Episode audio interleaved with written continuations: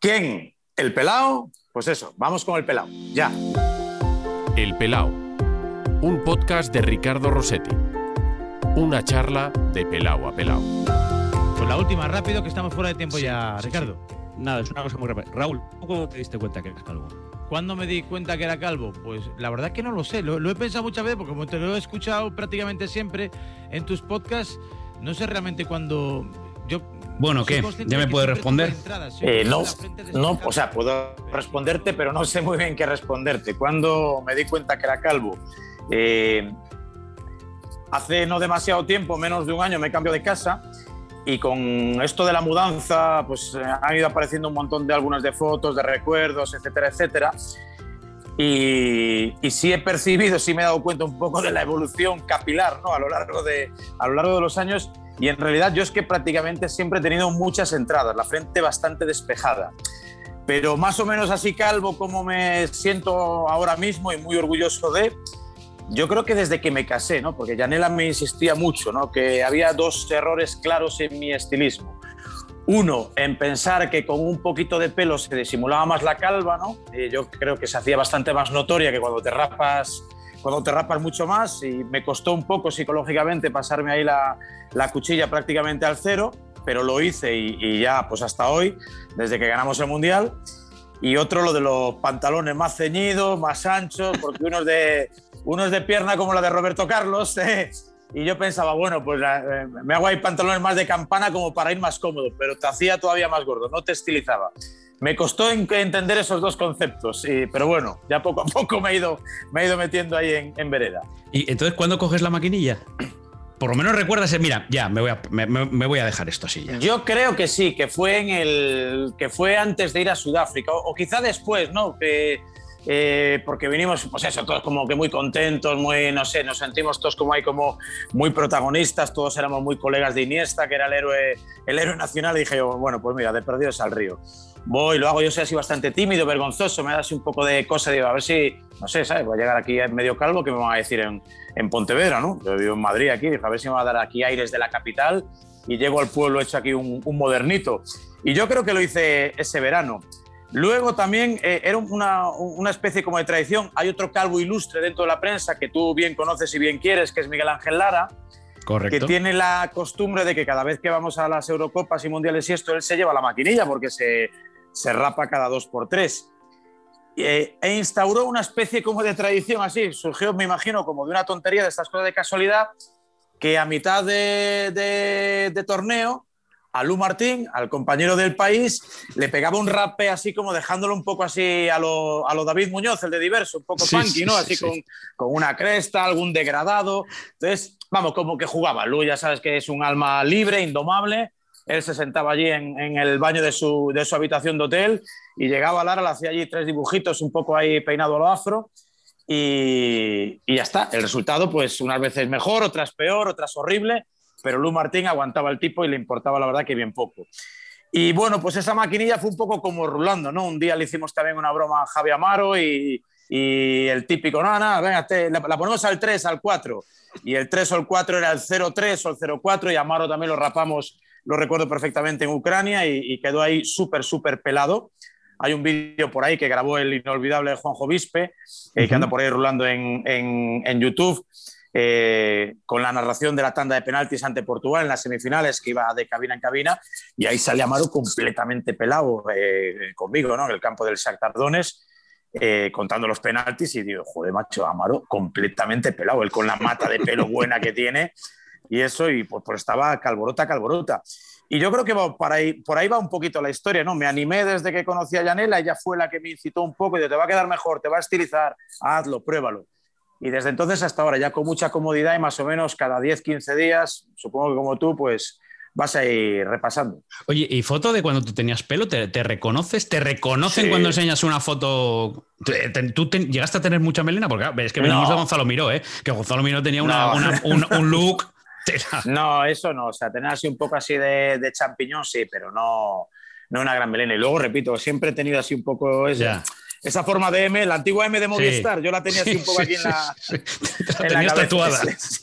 eso, el nuevo logotipo no, pero la antigua esa M así tan ondulada, esa sí la tenía. Y he visto fotos ahora últimamente así de, pues de cuando comencé en el periodismo y, y de hacer entrevistas y tal, por los campos hay perros de segunda B, y yo, yo sí me reconozco, obviamente, pero ahí estaba, con mis pantalones de pata ancha y con, y, con ese pelo que tampoco me acompañaba. ¿Te ha rejuvenecido tu mujer? ¿Te ha rejuvenecido? Sí, mucho, sí, la verdad que sí. Eso no sé si lo recuerdan muchas veces. Me han salido arrugas de las broncas, pero estéticamente sí me ha, me ha mejorado. Por lo menos en la ropa. ¿Y, ¿Y, eres de usar champú? Creo que me dijiste el otro día que, que, no mucho. Yo creo que soy de usar lo que haya. Lo que o sea, Sí, por ejemplo, en los hoteles, pues lo típico de que te ponen los dos botecitos ahí, pues coges el primero y normalmente uso gel, llevo gel siempre en el neceser y eso. Y mira, ya que no gasto en champú, pues me intento comprar gel un poquito mejor, de más calidad, dermatológico, el pH, no sé qué, estas cosas. Pero, pero no, bueno, sí, soy. Me gusta hacer mucha espuma, ¿eh? Si me relaja así bastante y me, me masajeo y eso. Y, y la verdad que, que las duchas las disfruto mucho. Soy de los que puedo echar un cuarto de hora ahí debajo del agua, que la verdad que me relaja bastante. Mira, en eso coincidimos, en eso coincidimos. Raúl Varela, bienvenido al Pelado. Muchísimas gracias por aceptar. Gracias por la invitación. Faltaría más, hombre. Lleva, llevamos mucho tiempo, ¿eh? Llevamos ahí, desde que empezamos, vendrás, vendrás, aparecerás. Sí, no, yo sabía que esta cita era inevitable. Tendríamos que encontrarnos como, sí. no sé, como, yo qué sé, como, como quién, como Mbappé y el Madrid. Claro, de todas formas, es la primera. sí, lo que pasa es que a, ver si va este verano eh, o, hay que esperar otra temporada más, pero bueno. Eh, lo que pasa es que, mira, esta es la primera vez que es en diferido, macho, que hemos hecho la primera pregunta en la radio en directo, que es lo que hemos escuchado para empezar, y, ahora aquí continuar. hay que innovarse, innovarse como la Superliga, ya lo sabes. Claro, sí, es el podcast del pueblo, todos los calvos están representados. Todos, eh, y no descartamos que incluso podamos aceptar a ex calvos, que puede ser el siguiente paso Deberías hacer también en contrapartida, de vez en cuando, uno de cada cuatro, algo así, un llamar algún, sí, algún aridane de turno, de estos así, con un pelo así a lo afro, un poco la contraposición, ¿no? Pues ver, el contraste. No sé si hay mucho en el mundo del periodismo, no hay así aparentemente, pero. Bueno, yo, mira, yo, yo, mira, Melena del periodismo, lo que pasa es que hace fotos y no le vemos, que es Pablo Sacristán. O sea, lo que pasa es que de vez, por ejemplo, de vez en cuando se la deja aquí. Que, correcto, correcto, correcto. Simoncelli era el piloto que tenía que, no le cabía la, melena en el casco. Sí, señor, sí, señor. Sí, señor, ese mismo. Pues una cosa así, pues para el que no lo conozca. Pues, pues ya, ya, mira, me, me la apunto. Esta, la, y, a Lara también, ¿eh? A Lara, fíjate, también le apunto. O sea, que se lo puedes decir, oye, que cualquier día te llama este para el podcast. Oye, eres uno de los tíos que más madruga de este país, ¿no? Bueno, no sé, no te creas, ¿eh? porque yo cuando salgo veo muchos coches que ya van ahí rodados ¿eh? por la M40. Me, digamos que duermo poco, de los que duerme poco, sí. Por ejemplo. Eh, ¿Cuánto has dormido esta noche? Que ya tuviste partido en, en Valdebebas. Pues yo creo que cuatro horas, más o menos. Porque al final. Lo, lo llevo regulín. Lo llevo regulín porque no me cuesta nada levantarme, o sea, aparte aunque soy de, de, esa clase de personas que pone 17 alarmas en plan 5.30, 5.35, 5.40, 5.40. Sí, voy posponiendo, pero me levanto normalmente a la primera, ¿no? Me levanto a la primera, miro así un poco para el techo, miro hacia el lado a mi mujer, yo duermo en la parte izquierda y a la derecha, veo que respira, que está todo bien, y digamos a la segunda ya es cuando me levanto, ¿no? Estoy un poco ahí como respirando, ahí comprobando, chequeándome, ¿no? Que estoy eh, enterito y, ya me levanto, me doy una ducha rápida, me visto y, salgo, salgo zumbando. Eh, duermo poco. Yo ahora, por ejemplo, estoy bien. Ahora mismo he acabado más o menos hace un ratín el programa, hace media hora pelada. Y estoy bien, estoy fresco. Estaba ahí con, con Chito, con Toribe preparando cosas para mañana. Ahora alguna grabación que tengo pendiente después del podcast. Y, me voy a casa. Normalmente me voy a casa. Bueno, si tengo otras cosas que hacer, pues lógicamente hago algún, algún recadillo, lo que sea, o alguna cita. Pero si no, me voy a casa. Y ahí es cuando me pega un poco bajonazo. Y entonces ando ahí un poco penando. Duermo a la una, me da un poco de corte, como, duermo a las tres, luego ya tengo que ir a por los niños al colegio, a las seis me viene fatal, a las nueve se me empieza a complicar porque hoy hay que ver el Paris Saint Germain, ya, ¿qué hago? Y me vuelvo a dar la, las once. Y lo que me ocurre es que voy acumulando, acumulando, acumulando, y aunque nunca se eh, eh, recupera, el viernes a las 8 de la tarde, 9 es que estoy doblado, literalmente. Los viernes no consigo, no sé, trasnochar nunca. Y me duermo siempre prontísimo. Y ahí es cuando, pues mira, pues aprovecho. Ya, pero es que luego tú tienes un, bueno, claro, el defecto que, o el problema que tenemos los que trabajamos en esto y sobre todo de fin de semana. Claro, es que tú no llega el fin de semana y dices tú, aquí a, dormir la mañana. Primero, con los críos no te dejan. Pero claro, tu profesión, o sea, lo de estar con los partidos, los viajes, que ahora son más acotados y tal, pero tampoco puedes decir, no. sábado. Yo ahora estoy trabajando desde hace dos años, seis días a la semana, prácticamente todos los días. Entonces intento compensar en verano y a lo mejor estoy mes y medio sin pisar la radio, voy, bueno, ahí un poco trampeando, conjugando también ahí un poco con las fechas del EGM, lo que me piden aquí para intentar no faltar ¿no? esos días un poco claves en las encuestas, siempre hay ahí un, poco un margen ¿no? de, de, unos días, pero al final entre pitos y flautas, eh, en realidad es que hay incluso muchas semanas que trabajo los siete días, porque de lunes a viernes normalmente hago los programas, últimamente ya eh, los viernes, bueno, pues de vez en cuando ya me los fumo, pero vamos, normalmente de lunes a viernes hago el programa, si el sábado tienes partido y el domingo por la tarde, un ratito, no mucho, pero una horita ahí echándole un vistazo al día al día después tengo que hacer, porque siempre hay una entrevista que grabar, avisar a los contertulios, ver los partidos, aunque no los vea todos, pero bueno, estar por lo menos un poco atento a la radio, a los resúmenes y eso, al final quieras que no es trabajo, ¿no? Eh, entonces, bueno, estoy trabajando bastante, me gusta, lo disfruto, a veces estoy cansado, claro, como todos. Es un momento también delicado para la radio por todo lo que está ocurriendo, por la situación del periodismo, el fútbol, del COVID, de la propia empresa y demás. Y ahora que han hecho también una apuesta fuerte ¿no? por, eh, nosotros, ¿no? un poco para compensar por lo que está sucediendo en otras cabeceras, la prensa escrita y demás, ¿no? que está en una situación todavía más crítica, pues yo creo que hay que dar el, hay que dar el callo. Y mira, mientras dure, porque esto ayer no estaba, hoy estoy, mañana, pues ya sabes que igual te mueven la, la, silla y bueno, pues habrá que hacer otras cosas. Lo que pasa es que, bueno, la has mencionado en un par de ocasiones ya en la entrevista, Yanela Clau también es periodista, también trabaja en Radio Marca. Sí. Eso a veces es un problema porque uno no se saca el periodismo prácticamente de su vida o mm, a veces eso también te ayuda porque... Eh, te entiende cuando estás en una situación como esta. Alguien que trabajas en otra profesión, le dices, trabajo seis días a la semana y te dice, ¿cómo? Me entiende mucho. La verdad que con ella tengo una relación eh, eh, muy singular, ¿no? Porque no somos el típico matrimonio al uso en la radio, ¿no? No nos sentamos juntos, no tenemos exactamente el mismo turno, coincidimos un rato por las mañanas, pero ella entra más tarde y sale más tarde, así ella se ocupa de los niños por la mañana y me ocupo yo por las tardes normalmente. No es que no hablemos, pero tampoco estamos todo el día ahí pegados contándonos cosas ni de la casa ni de la radio, ya está en otro programa. Ella se responsabiliza de, la salud, es la segunda voz del programa de Oscar, el que viene a continuación. A veces me consulta cosas porque ella no tiene un perfil tan deportivo, no le gusta tanto el deporte y está más enfocada a cosas, pues eso, más sociales, de denuncia, eh, todo, el, digamos, la rama cultural, musical, ¿no? Que tenemos también en la faceta de ocio, ¿no? La, la publicidad y todo esto que tenemos en, en la radio. Y la verdad que lo llevamos, lo llevamos bastante bien. Ella me entiende mucho, no comprende, digamos, esa parte mía tan pasional del deporte, porque ella no es tan hincha, ¿no? no es de las que llora porque su equipo pierda o se quede sin dormir o madrugue ¿no? o trasnoche para ver la final de la NBA, pero la verdad que lo disfruta y contribuye muchísimo, porque aparte no se enriquece porque tiene ese otro perfil también necesario en la radio, que contrapone, que nos tiene un poco ahí, ¿no? E, esa sensatez que a veces nos falta cuando nos vemos muy locos con los grandes acontecimientos, y a mí me equilibra mucho, ¿no? me, me da esa cosa de serenidad que me, me, equilibra mucho. Y tiene una visión, es una persona que tiene un sentido de, de la justicia, ¿no? Tiene, es capaz de tomar una distancia ¿no? con respecto a las personas, a los actos, a, a las propias entrevistas, al contenido del programa, que a mí me vale mucho, ¿no? Su juicio crítico se lo pido prácticamente siempre, oye, ¿qué harías? Te, ¿Crees que he estado muy bufandero, muy partidista, muy ecuánime, que he sido grosero, que he estado acertado? Y está todo el día ahí un poco corrigiéndome, no grites, no hables tan rápido, vocaliza, deja hablar, escucha lo que te dicen. Es un poco ahí mi pepito grillo y la verdad que para mí es una pieza aquí fundamental, imprescindible.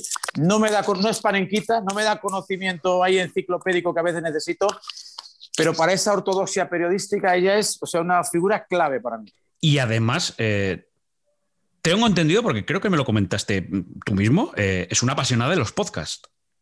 Le encanta, le encanta, o sea, le flipa. De, hecho, el otro día vino Miguel Gutiérrez Y, le estuvo aquí, vamos, y poco menos que implorando, medio en broma, medio en serio, lo, ha acabado convenciendo porque Yanela, otra de sus múltiples eh, facetas es que es una persona tremendamente persuasiva, insistente, o sea, es una convencedora nata.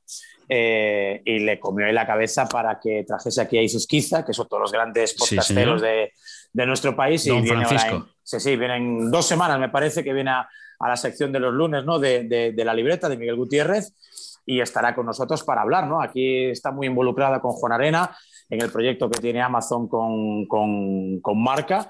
Hace muchas cosas. Ella durante, no sé, creo que han sido unos cinco años, ha tenido un podcast que se llamaba Desayuno con Diamantes, ¿no? que perteneció inicialmente a un proyecto que en su día se llamó La Familia de Lola, que tenía que ver con un estudio de vida saludable y demás, que tuvo que aparcar porque tuvo un, un gravísimo ¿no? problema. De, bueno, en realidad encadenó dos, ¿no? pero uno especialmente. ¿no? Justo ayer, ayer, 27, ayer fue 27, ¿no? Sí, señor pues justo ayer hizo un año ¿no? de, de, su ingreso ¿no? en el Gregorio Marañón, donde estuvo tres meses, estuvo a punto, eh, si no de fallecer casi, incluso de perder una pierna como consecuencia de un mal diagnóstico médico, ¿no? Lo que parecía un virus eh, de COVID acabó por convertirse en una bacteria intestinal, ¿no? Que le hizo un auténtico destrozo y estuvo tres meses ingresada y bueno, pues ahí ya se cortó y paró todo y me imagino que lo acabará retomando porque yo veo ahí la, la mesa de grabación, veo ese micro como el que tienes tú, tengo ahí una habitación muy chiquitina de casa con, con el típico, ¿sabes? Con las típicas esponjillas sí, pegadas a la pared, hay un poco para, eh, para lo, de la, lo, lo, acústico y tal. Y a ella le encanta, es un mundo que le apasiona, todo lo de las redes sociales. Yo creo, yo no conozco a nadie, seguro que lo hay, ¿eh? pero no conozco a nadie en España. De mi círculo cercano, desde luego, no hay nadie que haya tenido tantas aplicaciones y tantas redes sociales y tantas startups en fase beta como Janela Claro. Yo, por ejemplo, sé que tengo Twitter desde eh, mi, mi, Twitter original, que creo que se llamaba Varela R Marca o algo así, uh -huh. eh, lo tenía en fase beta. Lo que pasa es que no lo usaba, no me gustaba mucho. Luego lo dimos de baja, tuvimos que reactivarlo con el Mundial, le tuvimos que cambiar el nombre cuando tuvimos aquí el lío, el, que iba a haber un ERE y nos recomendaron un poco uh -huh. por cuestiones jurídicas no asociarlo al nombre de la empresa y demás. Pero Yanela, o sea, que sale una criptomoneda, ya ella anda por ahí pululando y olfateando. Que sale el, sí, sí, el Clubhouse, ya estaba ella allí, ya tenía ya 17 cuentas, conversaciones abiertas con Tokiski. Le, le encanta, le encanta.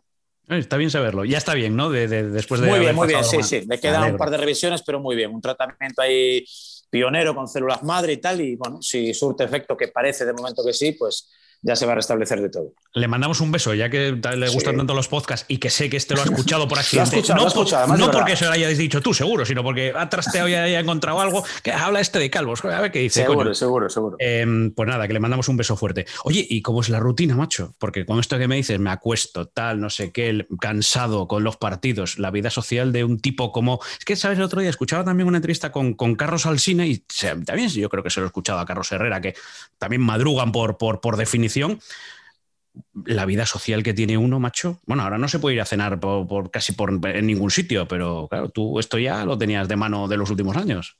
Nunca he sido muy callejero y la verdad que eh, tengo la suerte ahora de vivo rodeado de bastantes familiares, de bastantes amigos, entonces hacemos vida bastante casera dentro de lo que ahora la pandemia lo permite. Luego hago, en cierto modo, también bastante vida social con, contigo, con Toribio, con Burgos, con Lama, con porque no dejan de ser amigos con los que comes, pasas ratos, vas en el AVE, te vas a no sé qué, ahora la Eurocopa, Sevilla, duermes, tal, entrenamiento. Para mí eso es bastante ocio y diversión. Luego intento dedicar bastante tiempo a, los niños en la medida de lo posible, porque al final tengo tres, uno que juega al fútbol, la otra fútbol sala, la otra que hace ballet, el otro que no sé cuánto, que sube, que baja, que tengo una fiesta, el cumpleaños, la... Eh, es que no, no, no doy abasto de arriba para abajo. Y luego pues voy sacando ahí tiempo más o menos cuando me lo puedo permitir. Siempre que puedo pues me intento escapar a Galicia a ver a mi madre o a mis hermanos o a mi familia política, porque la familia Yanela vive en Vigo, la inmensa mayoría. Bueno, pues una cenita por aquí, una comida por allá, que si me voy a ver a Ángelo, ¿eh? la taberneta, otro calvo, otro calvo hombre, ilustre, ¿eh? gran, gran seguidor de la, de la Juve. El otro, día, el otro día me salió por ahí la foto, yo creo que hace ya tres años, ¿eh? aquella comida que está, estamos ¿Eh? tú y yo, está David Sánchez, está Juan ¿Cierto? Arena, está Gonzalo Miró, está Pipi, está Monje. Sí, eh, cierto, cierto. Un día que ¿qué, Monje... ¿qué, comida más accidental aquella? Por eso, por eso. Entonces, bueno, pues vas haciendo así cositas, pero no soy discotequero, no soy muy de salir Eh, no fumo, no me gusta nada beber. Soy muy así de sobremesas y eso, y no sé, lo baso todo un poco alrededor de la gastronomía, comer con amigos y, bueno, tranquilidad. ¿De quién lo habremos heredado esto? Bueno, yo, por ejemplo, eh, aquí en Madrid. Yo, yo, lo tengo claro de quién ha heredado lo del gusto por las sobremesas, no sé tú. toda la familia, digo, toda la faceta gastronómica mía, al menos aquí en Madrid, yo la descubrí gracias a tu tío. O sea, para mí. De hecho, ahora estoy. Tengo conmigo un, no sé, un mosqueo conmigo mismo, porque pensando en, en este podcast y pensando en ti, en estos días, el otro día descubrí o volví a encontrar un CD muy artesano con una portada que yo edité con notable dificultad en un ordenador con los grandes éxitos de tu tío Gaspar, de cuando trabajé con él en, Radio Voz. Y entonces tenía una foto que le había servido a él un poco de carta de presentación en, Radio Voz, que estaba hecha en la cubierta del edificio ahí de, la Torre Europa, donde estaba Radio Voz, ahí en Capitán, frente a, frente a la Torre Picasso y demás. Ahí estaba la antigua Radio Voz. Y él tiene una foto trajeado de azul, como iba casi siempre, y ahí con las manos en los bolsillos. Y, y entonces tenía ahí, pues, buena parte, una colección inmensa de goles, ¿no? El famoso gol de Mijatovic, bueno, mogollón, el día que fue a inaugurar, fue uno de los primeros partidos internacionales de Radio Voz, cuando se estrenó San Denis, me acuerdo perfectamente, Francia-España, eh, no sé, mogollón, mogollón de goles. Y tenía ahí el C, dije, lo voy a guardar, se lo voy a dar a Ricardo. Pero ahora mismo ya no sé dónde lo he metido, no sé exactamente qué, he hecho con él. Y con Gaspar, cuando yo vine a Madrid, porque yo quería venir a Madrid, porque, bueno, trabajaba en Pontevedra, de Pontevedra pasé a Vigo, dejé la segunda vez, me metí en primera división con el Celta y con el Depor, Gaspar me daba mogollón de bola y me dijo que había que intentar ir a Vigo, os digo, de venirme a Madrid de todas las maneras. Pero en Radio Voz ya no había sitio porque Radio Voz la acabó cerrando el grupo Voz, ¿no? Con Ramón Calderón a la cabeza, que era el abogado por aquel entonces, del que siempre recordaré aquello de las malas. Yo, como soy amigo vuestro, no os voy a dar las malas noticias, porque los amigos no están para dar las malas noticias. Y nos la dio González Urbaneja, que era director de Diario 16. Y, y, entonces con Gaspar hice una liga entera, salvo el viaje a Mallorca, por motivos obvios, en coche me compré un coche, un Ford Focus de color granate, y nos fuimos a todos los partidos del Real Madrid en coche. Al Barça, al Español, al Atleti a Osasuna, al Celta de Vigo, al Sporting. Todos nos hicimos, nos pateamos a España de arriba abajo en coche, como si fuésemos Alejandro Valverde. Y claro, Gaspar lo que tenía... Gaspar era un disfrutón, un disfrutón auténtico. Era una persona que representaba el hedonismo puro. No le gustaba beber, pero le encantaba tener un buen vino. Ya está, pues se pedía un buen vino. No se bebía la botella, pero él quería un buen vino. Y siempre aceptábamos con el restaurante y se le apetecía un bocadillo ahí a unos torrendos, encontrábamos ese área de servicio ahí en Honrubia con ese, eh, con ese torrendo como Dios manda. Conocía un huevo de restaurantes, tenía, no sé, muchísima facilidad para hacer planes. Por ejemplo, recuerdo una comida, ya que estoy contigo, te lo puedo contar, una comida súper entrañable con tu padre también tu padre bajaba para un partido del Sporting, yo creo que Andalucía. Nosotros subíamos a un partido a Galicia con el Real Madrid, un Celta Real Madrid. Creo que sé dónde parasteis. En el Ermitaño. Correcto. En el Ermitaño. Con Pedro, se llama, si no recuerdo mal. Sí, Pedro Mario. Pedro Mario. Y pues eso, canutillos de cecina con membrillo, eh, cordero y no sé qué, un vinito y una muy buena tertulia. Y Gaspar tenía esa facilidad, paraba en Palencia con P, allí tenía, no sé, un amigo, Alberto Moreno, de la época de García, de no sé qué, y allí estábamos comiendo en un buen sitio, y... pero no era el típico tragón, ¿eh? O sea, no me gustaría que quedase mm, esa imagen de, eh, de, de que se le invitaban, de, de, de, ese cliché malo ¿no? que tenemos los periodistas. A él le gustaba disfrutar, porque le gustaba estar entre amigos, le gustaba contar sus historias, le gustaba escuchar las historias, le gustaba eh, mantener el contacto con toda esa gente a la que de forma eventual veía una o dos veces solo al cabo del año. Y para él eso era, como una liturgia, ¿no? Luego llegar al partido recargado de energía. Yo creo que se inspiraba mucho en esas eh, comidas porque Gaspar lo que tenía, no sé, era una creatividad a la hora de contar las cosas, al margen de la voz tan rotunda, del conocimiento del fútbol, del dominio del micrófono. Luego él era creativo, ¿no? Esa forma de hablar, de contar las cosas, esas metáforas, esas figuras literarias. Hacía poesía, ¿no? En determinados momentos, ¿no? Y, y te sacaba de la nada ahí, de la manga, eh, Albacete, Real Madrid, un partido perro, primera ronda copera, y daba gusto escucharlo, joder, eso sí que era fútbol para el pueblo, ¿no? Y yo creo que lo sacaba de eso, de que llegaba ya Albacete y se sentaba, qué sé yo, pues, pues con Candel, el presidente mítico del, del Albacete, y contaban cuatro historias de Benito Flor, de, de, de Salazar, del queso mecánico, y luego te las en la radio y era poesía pura, ¿no? Y yo eso, es, es, esa predisposición para disfrutar sí que la he heredado, ¿no? Y, y, la intento mantener y se la intento transmitir también a la gente que me, que me acompaña, claro. Sí, y, y, a veces no, no, no, te entienden, ¿no? O sea, pero esto también me pasa a mí. Yo también, también me pasa. Lo, no te emociones, ¿eh? padre. No, no, no, no, no. Lo, intento, lo, lo, intento, pero eh, me he acostumbrado a hablar eh, con una sonrisa. Me he acostumbrado a recordarle eh, con, con, con, la sonrisa y con, y con el buen humor y con el buen ánimo, porque también recuerdo el día que yo me muera, no quiero que nadie tenga pena, sino que diga lo, disfrut, lo que disfrutó la vida. Y, y eso lo tengo claro. O sea, Mira, a mí me pasó una cosa, eh, ahora que hablamos un poco de la muerte, aunque sea un tema a veces un poco tabú, me pasó una cosa que creo que nunca he contado. No sé si alguna. Yo creo que nunca he contado. Algunos allegados lo saben y, y, y ya está. Eh, era 2011, estábamos en un viaje de estos súper apetecibles para los periodistas, un viaje de la selección, fin de temporada. Fue a jugar un amistoso a Boston, bueno, muy cerquita de Boston, a Providence allá a la casa de los New England Patriots, en, ese, en uh -huh. aquel campo, en el Gillette Stadium contra Estados Unidos, y luego se iba a Venezuela, a un sitio turístico súper costero, eh, bueno, formidable. No recuerdo el nombre del sitio en Venezuela, pero un viaje, pues imagínate, Estados Unidos, Venezuela, amistoso, final de temporada, verano, cero presión, narras, no había que dar ninguna noticia, ni hacer ninguna entrevista ni demás. Pero eh, le insistimos un poco a Iniesta para ver si nos atendía, porque eh, se cumplía el aniversario, el primer aniversario de su gol en, Sudáfrica, era 2011. Y entonces Iniesta nos atendió, también estaban relajados, pues venga, era una, no, sé, una entrevista como muy a favor de obra, amable, vamos a hablar del gol, le voy a preguntar por sus sensaciones, todo esto, lo que le iba a cambiar la vida y demás. Y estábamos en medio de la entrevista, estaba Lara conmigo, estaba también Miguelito, que ya había fichado por la cadena COPE, estábamos los tres allí hablando con, con, con Iniesta, y me entra un mensaje en el móvil. Eh, era mi hermano, mi hermano mediano, mi hermano Rafa, llama mamá. Yo me casaba el 2 de julio con Yanela. Eso era, pues, qué sé yo, igual 5 de junio, un mes antes, así aproximadamente. No recuerdo exactamente el, el día, un poquito antes quizá.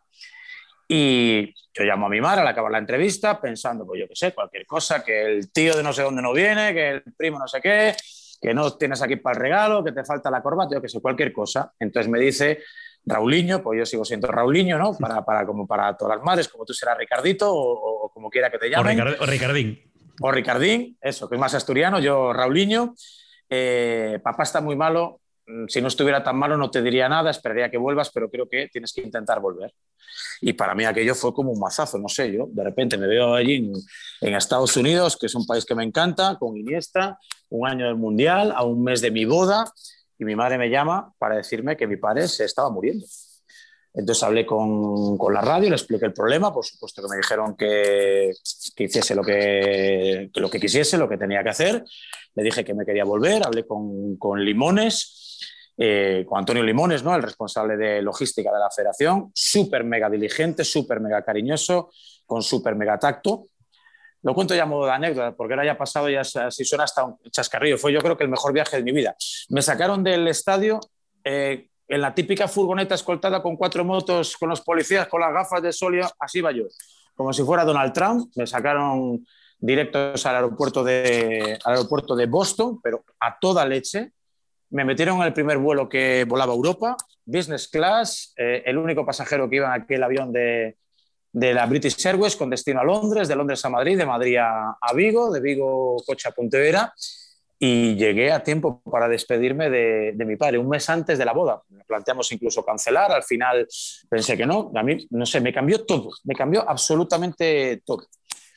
Y Paco García Caridad, mi director por aquel entonces, me dio posiblemente el mejor consejo que me hayan dado en, en mi vida. Y es que de los muertos queridos, que hablemos mucho y con mucho cariño, recordar permanentemente las cosas buenas. Es una forma de seguir viviéndolos, es una forma de superar las penas y es una forma, en cierto modo, también de honrarlo y homenajearlo. ¿no? Y en el caso de Gaspar, que fue una persona súper querida para mí e importante, porque si yo he aprendido de alguien a la hora de narrar y si hay alguna imitación o similitud en mi forma de contar las cosas, eso es evidente con Gaspar, lo recordaré siempre con un enorme cariño. Para mí ha sido una persona clave, eh, indispensable en mi vida profesional. Yo a veces eh, acabo preguntándome, eh, cuando tengo a lo mejor algún problema, bueno, más periodístico, más, ¿qué haría? ¿Qué le contaría? Levantaría el teléfono, me respondería, ¿qué pasa, chaval? ¿Y de qué, de qué hablaríamos? Pero sobre todo me, me, quedo con, con la enorme Em, em, admiración que ha despertado entre muchos, porque sé que a ti te han dicho muchas veces, deja de imitarlo. Pues, crea tu estilo propio. Intenta salirte. No sé, a mí, si yo narrase en radio, me costaría también salirme de ese carril porque yo creo que le he escuchado dos mil partidos. O sea, es que voy a atender a eso. Bueno, yo eh, que doy clase de narración en el máster de, en un máster ¿no? de periodismo deportivo ¿no? que dirigen Luis García y, Pablo Pinto aquí en Madrid, en la Universidad Villanueva, eh, a los chavales les digo siempre lo mismo, ¿no? que, porque en realidad no hay, ¿no? del mismo modo que hay muchas asignaturas o muchas facetas del periodismo que ya están un poco, que tienen su propia ortodoxia, que hay libros, ¿no? tú vas a, no hay mucha bibliografía a propósito, ¿no? De, bueno, pues cómo es la lengua, cómo hay que redactar, cuál debe ser el estilo, los esquemas, la estructura de una columna de opinión. Hay una serie de pautas, ¿no? A seguir en el periodismo de investigación, el lenguaje, bueno, etcétera, etcétera. Realmente para narrar no hay ahí un, ABC ¿no? al, que tú, al que tú puedas eh, aferrarte. ¿no? Yo creo que el mejor consejo es escuchar mucho, imitar mucho y dentro de esa imitación, en el momento en el que, en la que tú la domines, Luego adaptarla a tu estilo, porque luego hay 50.000 perfiles. Podemos hablar de mil tipos de narradores. Gente que tiene una voz impresionante como Alfredo Martínez, que no, que no se la agota nunca al aire, a una intuición y una viveza, no, eh, no sé, Manolo Lama, esa forma tan anti, es que va siempre un segundo por delante del juego, no sé, a esa ortodoxia que puede tener Rubén Martín, a, no sé, a esa sobriedad que puede tener, qué sé yo, José Sanchín, Miguel Ángel Román, que, que, que, no fallan, una personalidad eh, arrolladora que puede tener, yo que sé, Javier Ares, una voz imprescindible ¿no? para entender también la narración en nuestro país. No sé, creo que hay narradores brillantísimos, todos ellos muy diferentes, además con unas características muy opuestas y muy marcadas, y creo que eso nace también un poco de la contraposición de estilos y de ir probando y tanteando, ¿no? Cada uno saber hasta dónde puede llegar, dónde le da la voz, dónde le da la vista, dónde le da la intuición y acabar forjando y modelando eso, ¿no? Y para mí Gaspar, pues no sé, yo no tengo su voz, pero creo que he pillado un poco pues esa ironía, ese gusto por los giros literarios, por las metáforas, por ir introduciendo cosas de la cultura, de la música, de otros deportes, de, no sé, de la actualidad, eh, hilándolos ¿no? con, con, lo que está deparando el partido. No sé, a mí, a mí me gustaba escucharlo, ¿no? no contaba solo fútbol, en realidad contaba una historia, contaba un relato. Sí, y además lo, entonaba, tenía... Eh, claro, yo que le he grabado goles y tú me el DVD es que yo tengo goles eh, suyos desde el 91 que le empecé a grabar, o sea, muchos de los que están en su página web los he grabado yo cada sábado, cada, cada miércoles en cada partido y veías los goles que tenían todos una estructura, o sea, yo te podría decir algunos de memoria, pero bueno, eh, hablando de, narraciones, claro, tú te has especializado en la narración, narración de partidos, que es algo incluso muy específico en el fútbol, pero también ahora estás delante de un micrófono en el estudio cada mañana a las 7 de la mañana. Ahora mismo a ti te doy a elegir entre cabina o estudio y qué decides. Yo elijo cabina por varios motivos. Primero, porque si periodismo es contar las cosas en el momento que pasan, desde el lugar en el que pasan, ¿no? con los protagonistas ahí en directo, yo creo que eso es una narración. Narración es periodismo puro, en vena. Eso por un lado. Luego creo que tengo una marca personal más identificada y asociada, ¿no? Creo que ha alcanzado más nivel, más relevancia, más conocimiento, incluso para mí más dominio, más comodidad, ¿no? más, más habilidad para, la narración que para esto de presentar. A ver, yo he presentado siempre, porque en Radio Marca siempre, normalmente siempre he estado frente a un programa, pero nunca de tanta responsabilidad como ahora a la mañana. Sí, curiosamente, me llama la atención que ahora no, no tomas feedback, ¿no? De que eh, me insultan más, me piropean más, que si salgo en la tele, que si me ha visto un anuncio en no sé dónde, que si tal, que si Pascual. Bueno, todo ese tipo de cosas, ¿no? Que, a lo mejor no tengo tanto refrendo con el gol de Iniesta, pero no sé, tengo un recorrido y un bagaje, tengo muchos más partidos. ¿Cuánto llevas? ¿Cuándo fue tu Yo primer llevo- partido? Yo creo que sobre el año. Yo entré en la radio accidentalmente en el año 89. 89. Sí, yo nací en el 70, tengo ya 50 años, voy a cumplir 51 este mes de octubre, o sea, así con la tontería ya ha pasado el tiempo. Y yo entré de casualidad, porque aquí donde me ves con los colegas jugaba al baloncesto, eh, porque era muy malo jugando al fútbol, dije, pues mira, pues por lo menos con los colegas voy a jugar al baloncesto. Y entonces lo típico de que conocíamos a dos hermanas que eran muy amigas mías, Mar y, y Fátima se llamaban, cuyo padre era dueño, tenía la asesoría de empresas más importante de Pontevedra, Unipro se llamaba, y era patrocinador de un equipo de fútbol sala por aquel entonces bastante potente en la zona, en toda Galicia. Y su mujer, eh, a su mujer le dio por abrir una tienda de decoración que se llamaba Época, eh, cuyos colores eran granate y rosa. Entonces yo le dije a Mar y a Fátima, eh, ¿podéis hablar con vuestro padre Ángel y decirle que nos dé unas perrinas, unas pesetinas, que nos pague las camisetas, las licencias y nos llamamos Época y jugamos la liga aquí de federados? Y el padre accedió. Nos vistió de rosa, debimos ser el primer equipo de España en vestir completamente de rosa. Eh, adelantados a vuestro tiempo, ¿eh? Sí, y jugamos al baloncesto allí en categoría, éramos junior por aquel entonces y, y ya luego pasamos a senior y tal y cual. Bueno, y jugamos allí en Galicia, éramos unos matados. Pero íbamos de Rosa allí a Orense, al barco de Valdeorras, a, yo que sé, a Villa García, Santiago de Compostela, a Lalín, bueno, a todos a los pueblos de más o menos cercanos, ¿no? Entre, entre, entre Pontevedra y Orense, ¿no? Normalmente. Y el, señor este en cuestión, el mecenas, nos dijo, os pago, pero uno tiene que ir allí a la radio, a la cadena SER, todos los martes, hablar un poquito de mi equipo, hacer publicidad y a que suene el nombre. Y el único que tenía el graduado escolar en aquel equipo era yo, eran todos los delincuentes, allí iba yo, era el único que sabía lo que era un adverbio y demás. Y así empecé. Empecé los martes, luego los domingos, porque antes de irme a Santiago a la universidad, y luego ya los sábados, porque el que hacía los sábados ya se jubiló, y luego ya. Y así empezó una cosa tras de otra, una cosa tras de otra, y ya me enganché. Y a partir de ahí empecé en el mundo del periodismo. Mucho fútbol, mucha segunda división B. Conocí a una persona que también fue clave en mi vida, que se vino a retirar a Pontevedra, a entrenar a Pontevedra y a, y a morir a Pontevedra, que fue donde murió. ¿no? Sus cenizas se esparcieron en la playa de la Lanzada, que fue Héctor Rial, que fue uno de los grandes del fútbol, ¿no? uno de los grandes amigos de Di Stéfano, que venía mucho a Pontevedra también a ver a, a su amigo, a él y a su mujer Gladys. Y Héctor Rial me enseñó un montón de cosas del fútbol. A mí me embrujó, ¿no?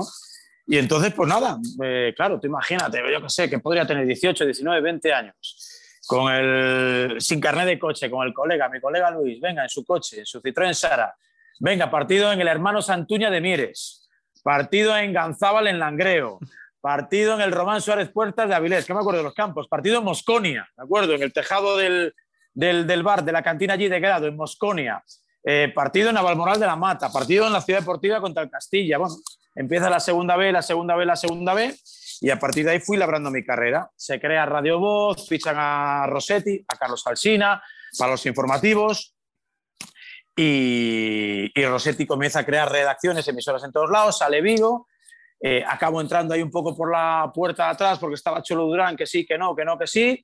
Empiezo con el Celta, me llaman también para el Depor, bueno, voy haciendo así cosas con José Gerardo Fernández, otro mítico también de la, de la radio española, y voy haciendo camino, camino, camino, hasta que, bueno, pues aparece una mujer en mi vida que está en Madrid que digo yo, bueno, pues hay que irse a Madrid. Y me vengo a Madrid a intentarlo. Rosetti me ayuda un montón, tu, tu tío Gaspar. Eh, me cuela en Diario 16, no encuentro radio, no encuentro radio. Eh, voy haciendo ahí camino en una página de internet por aquel entonces, que también era muy innovadora, con unas fotografías de estas que son inmersivas, que vas tocando y vas ¿Sí? saltando a mundos diferentes y de 360 grados. Pues te estoy hablando del año 2000, eh, por ahí, o sin el por ahí, es cuando llego yo a Madrid, en septiembre de 2000. Una cosa también como muy innovadora y acaba apareciendo Radio Marca y a través de, de Alberto García Caridad, del famoso Molécula, pues llego a, llega esa oportunidad, me llaman, me contratan y ya está hoy. Y Partido, partido, partido y partido. partido a partido. Partido a partido. Sí, no, de, hecho, mira, mi primer partido en Radio Marca fue un Leganés Levante para Radio Marca Valencia, de segunda división. Luego mi primer gran partido fue un Barça, un Barcelona, Bar- perdón, un, iba a decir Barcelona Barça, un Liverpool Barcelona en la Champions desde, desde el estudio. Y a partir de ahí no sé qué problema hubo con Javier La Laguna, que era el que narraba el Madrid en la Champions, hacía también el marcador y tal y cual. Y acabé ahí colándome, haciendo pareja con Antonio Domingo Muñoz, eh, luego con Miguelito y demás, y ya acabé esa temporada, la 2001-2002, yendo a Glasgow a hacer la final de, de Champions, la de la volea de Zidane. Acaba esa final de Champions y el Mundial, el Mundial de Corea y Japón. Y a partir de ahí ya, leña y zapatilla, finales de Copa, finales de Champions, todos estos mundiales, Alemania, Rusia, tal, Sudáfrica, la Eurocopa de Austria, tal. Y bueno, pues, pues hasta hoy. Y la radio nocturna no te, llama, Raúl, porque digamos que hay, es una pata para los periodistas deportivos, diría que mm, fundamental y que mucha gente tiene el sueño, la aspiración. Yo quiero. O sea, claro, los grandes referentes han pasado por la noche nocturna. García, De la Morena, eh, Gaspar, todo han tenido su, su, programa. ¿A ti no te llama la atención? Bueno, yo de, de La Morena, de Juanma Castaño y de Manu Carreño envidio muchas cosas. Tienen muchas virtudes que, yo no tengo, que me gustaría tener, evidentemente.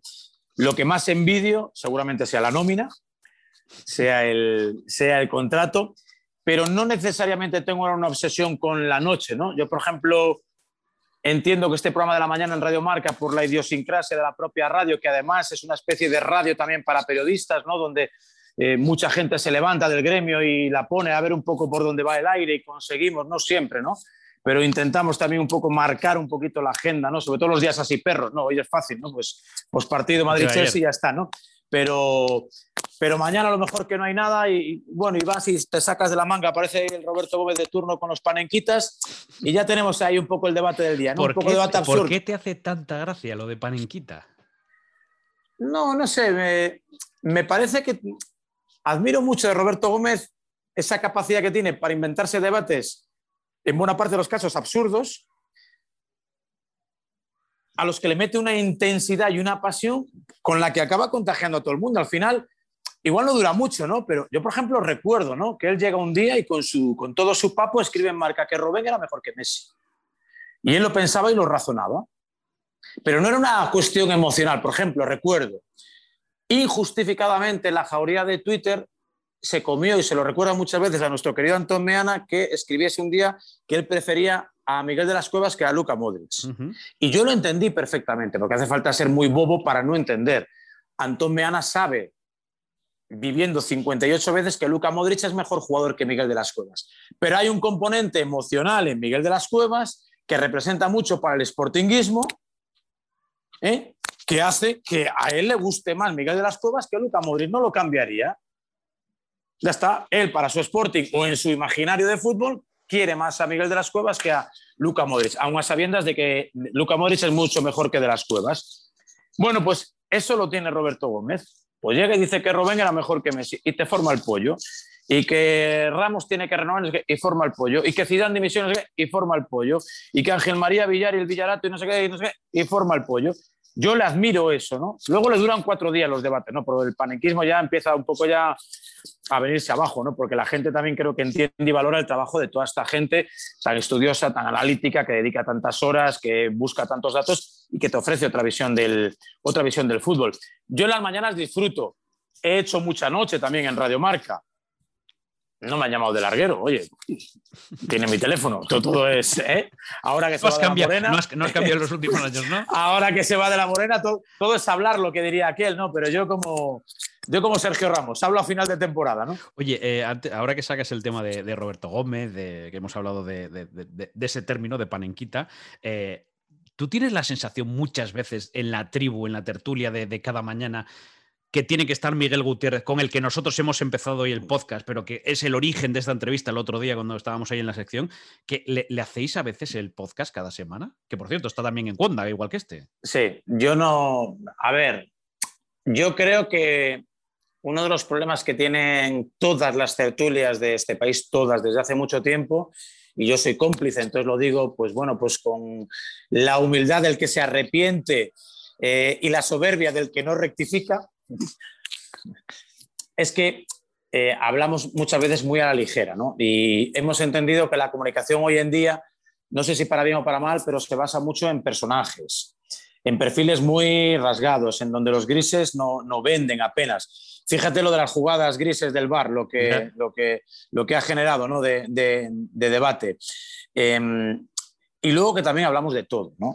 Eh, hoy convoco una tribu y hablamos del partido de ayer y a lo mejor esa tribu es muy adecuada para hablar del partido de ayer, porque hay un poco pues, todo el perfil, gente cercana al Madrid, gente que ha vivido en el banquillo, gente que ha sido futbolista y que ha estado lesionada y que ha tenido que remontar y que no sé qué.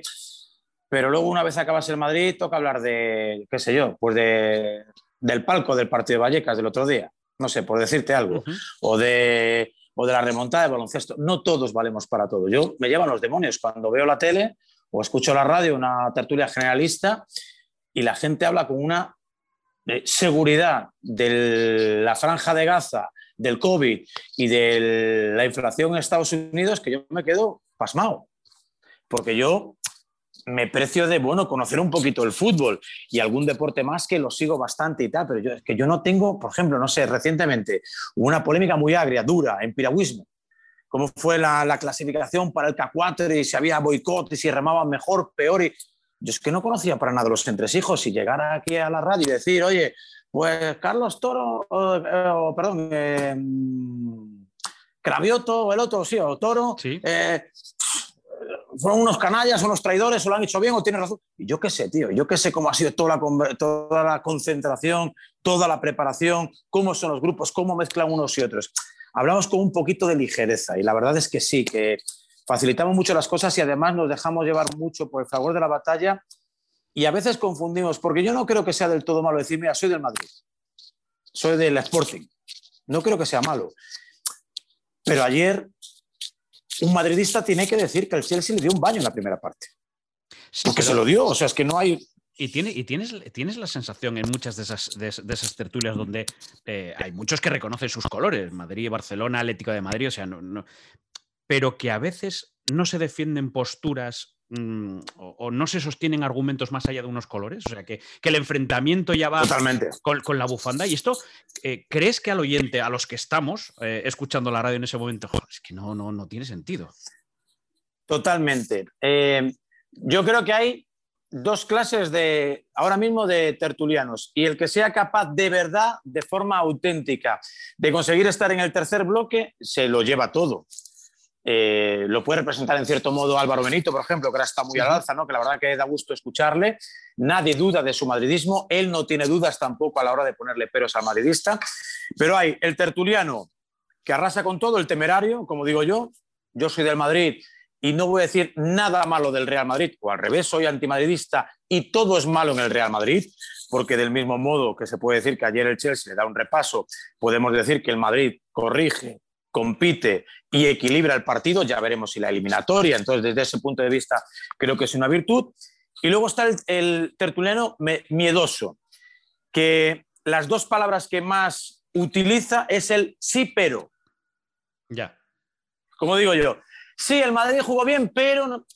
Y yo creo que eso tiene que ver un poco con el miedo a decir abiertamente lo que uno piensa. El sí, pero eso, pues refleja un poco el ni contigo ni sin mí. No, yo creo que uno debe tener convicciones firmes y si jugó bien, jugó bien y si jugó mal, jugó mal. Luego hay otros añadidos, pero el sí, pero hace que no seamos del todo francos y también a veces eh, es una especie de autocensura, que creo que es la peor de las censuras. Oye, no la recordaba yo, pero me, mira, un amigo común me, me, lo, me, lo, dice. Mira, un Liverpool-Chelsea de Champions y una pregunta, famosa pregunta a reina de bueno. casi lo paras. Eso fue, eso fue mi mayor bochorno y ridículo. Eh, uno de los mayores. Eh, tengo varios aquí. Fuimos a Stanford Bridge. Es que no, no sabía muy bien cómo. No, no tengo una, una, explicación racional para lo que ocurrió. Eh, aquella temporada al Madrid lo eliminaron muy pronto. Si no recuerdo mal, fue el Liverpool el que lo elimina. No sé si fue el año del chorreo famoso. Creo que fue esa temporada, si no recuerdo mal. Bueno, el caso es que a mí me dicen que tengo que seguir todos los partidos del Liverpool. Pues estaba Benítez, había muchos españoles y bla, bla, bla, Torres, el otro y el de la moto. Bien, entonces toca Chelsea-Arsenal, creo que fue primero, y luego Chelsea, Chelsea eh, perdón, Liverpool-Arsenal y luego Liverpool-Chelsea. Y vamos al partido de vuelta en Stamford Bridge. Y la prensa, por lo menos en aquella, en aquella eliminatoria, estaba en el anillo inferior, muy cerquita, pero a cinco o seis filas escasas del banquillo de los jugadores, en este caso del Chelsea éramos cuatro pelados allí de la prensa española. Y estaba Lu Martí conmigo, eh, había alguien más de la prensa catalana, recuerdo que estaba Tony Padilla, poco más, no sé si algún corresponsal de marca, poco más, éramos cuatro, cuatro y el del tambor. Y acaba el partido y la zona mixta estaba eh, en el campo, en la hierba, pues en la, para entendernos, en el área técnica de los entrenadores. y había un poco allí de remolino, tal y cual, los del Chelsea se marchan quemados, los del Liverpool se marchan quemados, se clasifica el Chelsea y se para Pepe Reina, que era muy amigo de Lu Martín, que le hace dos, tres preguntas. Y yo me aproximo, meto allí cebolleta, meto el hombro y allí me cuelo. Y Pepe, por diferencia, que aparte es un cachón de un tío, vamos, un pedazo de pan y con lo español siempre, la verdad que siempre nos ha ayudado y nos atiende. Entonces voy yo y de cabeza y la típica pregunta un poco ahí para, como para quedar guay, joder, Pepe, qué lástima, ¿no? Que el, penalti casi, pues eso, casi lo tocas. ¿Qué pasó ahí tú con los parapenaltis que eres y tal? Y el hombre se quedó así mirando, me puso una cara de odio, una cara de asco, como diciendo, ¿le meto o no le meto? Y yo, claro, yo no entendía nada. Y dice Lu Martín, joder, Varela, vaya ridículo que acabas de hacer, vaya pregunta. Y claro, yo no entendía nada. Y me dice Pepe Reina, ¿tú has visto el partido? ¿Has visto el penalti? ¿Te has enterado de algo, máquina? Y yo me quedé así, yo creo que me puse hasta colorado, ¿no? Y digo, hostia, ¿qué ha pasado? ¿Qué he hecho? ¿no? Es que no entendía nada. Y entonces, claro, ya luego, cuando se va Pepe Reina, no me contestó, por supuesto, porque casi interpretó como que yo lo vacilé, ¿no? Pero claro, le estaba diciendo que casi para el penalti y resulta que se había tirado para la izquierda y el penalti había ido a la derecha. Y yo, joder, ¿este qué pasa? Este campeón viene aquí por encima a decirme que ni olí el penalti, ¿no? O sea, me siento culpable por ni haberlo, ni haber tenido opciones de pararlo y viene este campeón aquí a tocarme los huevos, con perdón. Y te lo no, no, te lo puedo explicar, ¿no? Con Pepe Reina lo he hablado alguna vez. Una, otra de las cosas, por ejemplo, eso no fue un error, ¿no? Pero al que sí le pedí perdón en su día, y ahí me ayudó mucho Miguelito, eh, un par de años después, fue a David Villa porque yo inventé lo del 7 de España para Raúl, en plena campaña y de acoso y derriba a Luis Aragonés. Yo le puse una retransmisión porque cuando estaba toda aquella polémica en efervescencia, hubo un derby con el Atleti donde él marcó un gol y se señala el nombre. Se vaya al palo de córner y se señala, como diciendo, soy Raúl, soy Raúl. Y entonces digo, el 7 de España. Y ahí a partir de ahí todos los días, el 7 de España, el 7 de España, el 7 de España, el 7 de España.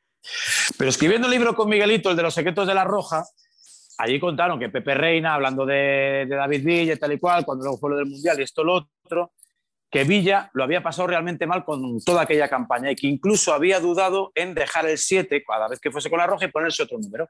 Creo que había debutado en elegido con el 19 o con, no, me acuerdo qué número, pero un número de estos altos. Había sido suplente en aquel partido contra Liechtenstein o San Marino, que fue cuando debutó en el Juegos del Mediterráneo y dijo, pues igual vuelvo a ese número. Y pasado el tiempo hubo un amistoso en Austria, volvimos a Austria otra vez, a Viena. Y allí lo vimos, ¿no? Porque fuimos a Neustift y recordamos toda aquella concentración y allí volvimos a hablar con Villa. Y le pedí perdón. Se lo dije, oye, eh, quiero que sepas que yo fui el que dije esto, que no lo hice para ofenderte, que no lo hice para hacerte daño, que lo hice un poco para mantener viva esa polémica, ¿no? Que desde el punto de vista periodístico era súper interesante. Todo aquello de Raúl con Luis eh, Aragonés y lo que era una reivindicación de Raúl involuntariamente se acabó por convertir en una especie también de plebiscito para ti. Bueno, a ti te vino de maravilla porque tú lo has superado, a Raúl le has pasado en, Ferrari, en McLaren, en Red Bull y en, y en, todos los coches posibles, ¿no? Pero si en algún momento aquello te hizo daño, desde la parte, desde la cuota de responsabilidad que me corresponde, te pido mil, mil disculpas. Pero luego caganchos de estos en antena he tenido, he tenido muchos más. ¿eh? Aquí en Radio Marca de vez en cuando me los ponen y, y telita. No, joder, que después de tantos años, con tanto que tenemos que hablar, que si no nos equivoca, evidentemente, el que tiene boca se equivoca, y cuanto más hablamos, más, más, metemos la pata. Recuerdo, por ejemplo, un partido Valladolid-Real Madrid, entrenaba Vicente Cantatón en paz descansa al Valladolid, entrenaba Vanderlei Luxemburgo al, al, al Madrid, y a nosotros, Edu, siempre nos ha pedido un poco para distinguirnos que en la primera conexión de apertura, pues le pongamos así un poco de literatura, que no nos ciñamos al buenas tardes, hace frío, aparece Pepe y es baja el otro, el árbitro. No, pues cuentas ahí un poco una, una película, algo que haya sido actualidad. Y a mí me dio por, por un poco hilar con la situación tan controvertida en el banquillo que tenía Cantatore y, y Luxemburgo, que había mucho rumor de que el entrenador que perdiese ese partido se iba a la calle porque los resultados no acompañaban. Entonces yo empecé allí todo emocionado, allí en Zorrilla. Muy buenas tardes, Eduardo García de Zorrilla, frío, que pero sé qué. Aquí huele a muerto. Y fue decir, aquí huele a muerto, que es una frase aparentemente inocua, una frase hecha, un, tópico más bien poco recomendable, ¿no? según los libros de estilo, para que aparezcan en el césped de Zorrilla ocho o nueve nietos de Miguel Delibes con una paloma de la paz para soltarla en el centro del campo, un poco para enseñar de agradecimiento porque estaba recién fallecido Miguel Delibes. Y de repente el WhatsApp, ¡Hala! ¡Bruto! joder, qué poco tacto, animal, rectifica, Madre mía. vaya humor negro. Y yo es que no tenía ni idea, o sea, es que ni me acordaba que había fallecido Miguel Delibes y aparecieron allí ocho nietos y yo allí hablando, aquí huele a muerto, que se van aquí a ventilar aquí a, a, a Cantatore, a, a Luxemburgo, ¿Cómo sal- de vuelta, bueno, un cagazo. Pues yo en aquel momento no, no me di cuenta, ¿no? Fue, yo acabé, yo tiré millas ahí súper concentrado, centrado, mirando la pantalla de móvil, ¿no? Contando ahí la entradilla, no sé qué, cuánto. A partir de las 7 de la tarde, Real Valladolid, Real Madrid. Pues sigue, Edu, no sé, como que me hace una broma así que yo no pillo. Entró Toribio, entró el otro, tal, no sé qué, no sé cuánto. Y ahí quedó la cosa, y lo típico. Luego de repente, pa, pa, pa, pa, pa, pa, pa, van saltando ahí 5, 6, 7 mensajes. Digo, ¿qué ha pasado? ¿Qué ha pasado? Y. Y, hostia, tío, ¿qué hago? ¿Qué digo? no? Entonces lo dejé un poco ahí, lo dejé un poco pasar y correr. Otro comentario muy desgraciado que me costó bastante dolor personal, he de decirlo, porque fue un machaque constante en Twitter en los años duros, en los años de plomo con Mourinho, ¿Sí? ahora que se cumplen 10 años. Fue un partido en Villarreal. Yo tenía muy buena relación. Tenemos un súper amigo, además en común, súper amigo, puedo decir, como, eh, como se llama, Adán, que es el propietario del restaurante del Club Marítimo de Canido, Ujú. que es el lugar donde yo veraneo, donde yo como todos los días, con Diego López. Diego López en la portería del Real Madrid y un partido en Villarreal. No juega Casillas, y, bueno, ya te acuerdas, no, no hace Sí. falta que recuerde todo, todo aquello. Años de plomo, que diría aquel.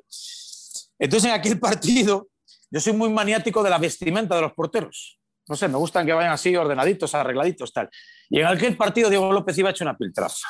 Las medias blancas, un calzón que era así como gris, con las rayas así fosforito. ¿no? O sea, es que no pegaba aquello por ningún lado. Las botas, además de otro color, iba hecho un desastre, un desastre. Pero vamos, una cosa irrelevante por completo, pues ya está, pues una camiseta fea, tampoco no, no por eso iba... Y entonces en un lance del partido, ataja la pelota y no sé por qué, pero digo, el infame Diego López. Se llama infame, pero así directamente, por la cara, vaya de face, gratis.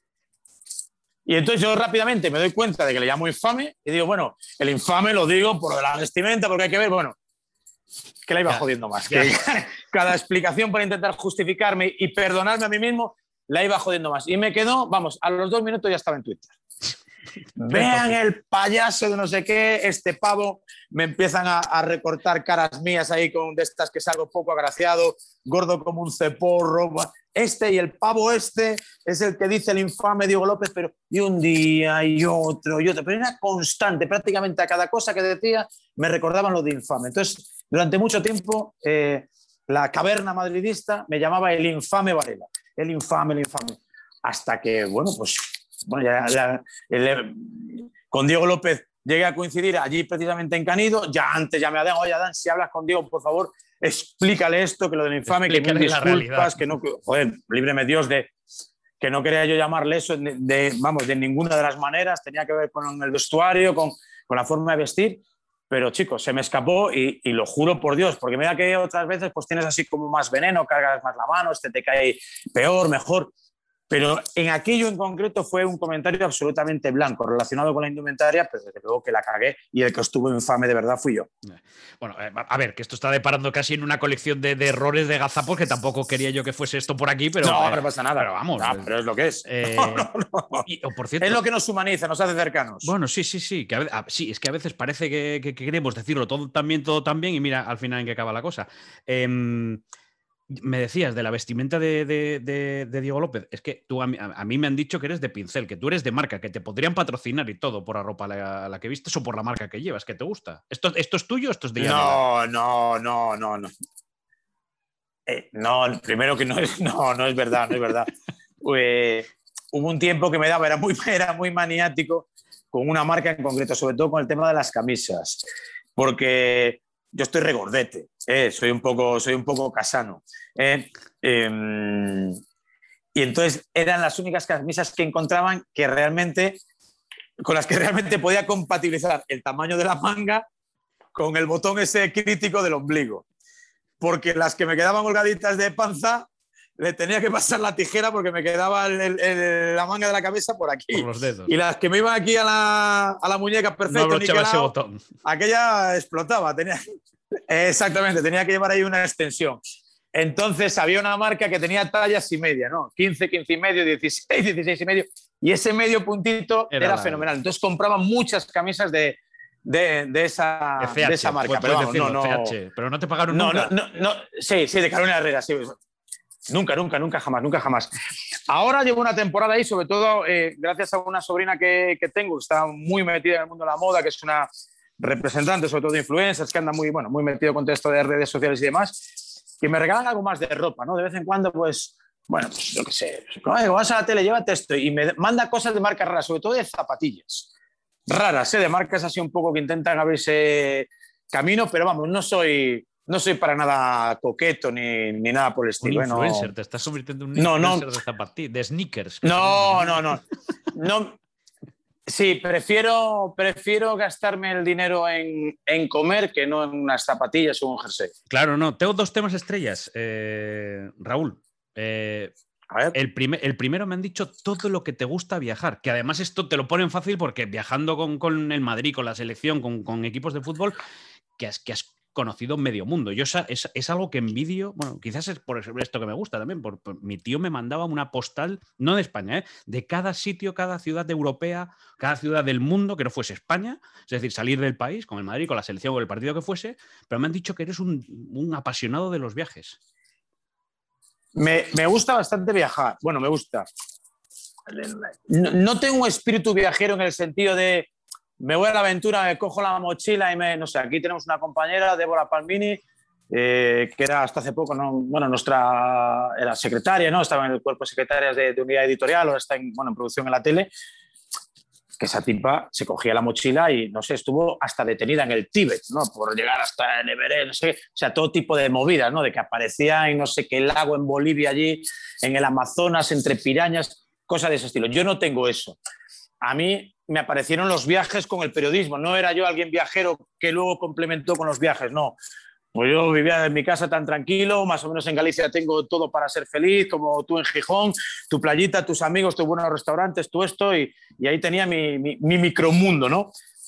Pero empezó un poco por España con Gaspar, ¿no? Cuando empiezas a descubrir gente, otras formas de vivir, la gastronomía, rincones ahí, pues de estos raros. Era muy habitual con Gaspar, por ejemplo. Mira, un pueblo que, que descubrí con Gaspar, que lo guardo siempre con mucho recuerdo y nunca he vuelto, Tarancón. Ah, pues ibas a Albacete y parabas en Tarancón porque le encantaba el parador, porque era del siglo XVI o no sé qué, y tal y cual, y había ahí unas migas y esto y lo otro, y te salía y digo, joder, para ir a Albacete he tardado siete horas, tío, para ir a Albacete. Pero he salido a las nueve de la mañana, está en Tarancón a las once, me, ¿sabes? me tomo allí un, no sé qué, un pisco he visto un parador maravilloso, además conozco al director y un tío majísimo y me entra aquí, me entra Yo descubrí el Landa por eso. El Landa es un destino futbolero ¿Quién conoce el Landa al margen del fútbol? Nadie ha ido al Landa. No sé si me explico. O sea, el Landa es un sitio de éxito porque todo el mundo que va a Bilbao para allí, porque yo creo que lo hemos puesto de moda los futboleros. Tiene una piscina cubierta climatizada increíble, habitaciones todas diferentes, el torreón lo usan cuatro personas distinguidas al año, los huevos con morcilla, el, chorizo con estraza, el no sé qué, el roscón este que hacen eh, por Pascua. Pero Landa es un sitio futbolero. ¿Y quién no lo descubre? Pues nos moriríamos sin haber conocido Landa de no ser por ir a San Mamés. Entonces, pues yo sí, este, este, no lo conozco, yo me lo apunto. Este sí que no lo. No sé, son de esos sitios, ¿no? O de estas cosas que te ofrecen los viajes, donde dices, joder, pues tío, pues, pues, pues fenomenal, ¿no? Pues, pues encuentro aquí esto, aquí tan, tan, tan especial. Había un sitio, por ejemplo, en Vigo, un sitio súper recóndito, súper escondido, súper, súper de todo, súper clandestino, se llamaba el Barbantes, donde daban las mejores cigalas a la plancha de la historia de la humanidad, desde que, vamos, desde el Pleistoceno no se comían unas cigalas como aquella, pues estaba ahí súper escondido. Bueno, pues la gente del fútbol lo conocía. Yo, yo, siendo de Pontevedra, lo descubrí gracias a Gaspar, gracias a Genaro Borrás, en paz descanse también. Pues iban allí, pues yo creo que eso es lo bonito, ¿no? Sacar esas cosas recónditas y luego también el hecho, Ricardo, que tú también vas a viajar mucho y que también te tienen ahí puteado con el micro y la cámara de arriba para abajo y ponte a hacer guardia perra allí dos horas a que llegue Pepito Pérez, a, que llegue Florentino Pérez al restaurante, no sé qué, descomprimes un poco. Y sinceramente, no sé, esto es lo del refrán, no vas a París sino a ver la Torre Eiffel. Yo no conozco mucho todas esas ciudades donde he estado, pero, joder, pues intento aunque sea pasar allí, ver la Torre Eiffel, no he entrado en el Louvre, pero bueno, pues vas por los Campos Elíseos, eh, eh, ¿no? la Concordia, el no sé qué, no sé cuánto. Impregnarte, pues vas haciendo esas cosas. Impregnarte en el, en, el, ambiente, de la ciudad. Sin embargo, yo, mira, en ese viaje no estuve, pero escuchaba hablar y fue un partido, yo creo que, bueno, yo creo no, de la selección. Cuando fuisteis a Jerusalén, Sí. Cuando fuisteis a Israel. Bueno, es que además eh, creo que todos los que fuisteis a ese, a ese viaje, eh, claro, la parte turística que tuvo ese, ese desplazamiento, eh, vamos, volvisteis todos maravillados. Yo es un sitio que, por ejemplo, no conozco. Muro de las Lamentaciones. Pues yo lo, yo lo, lo recomiendo, sí, lo recomiendo.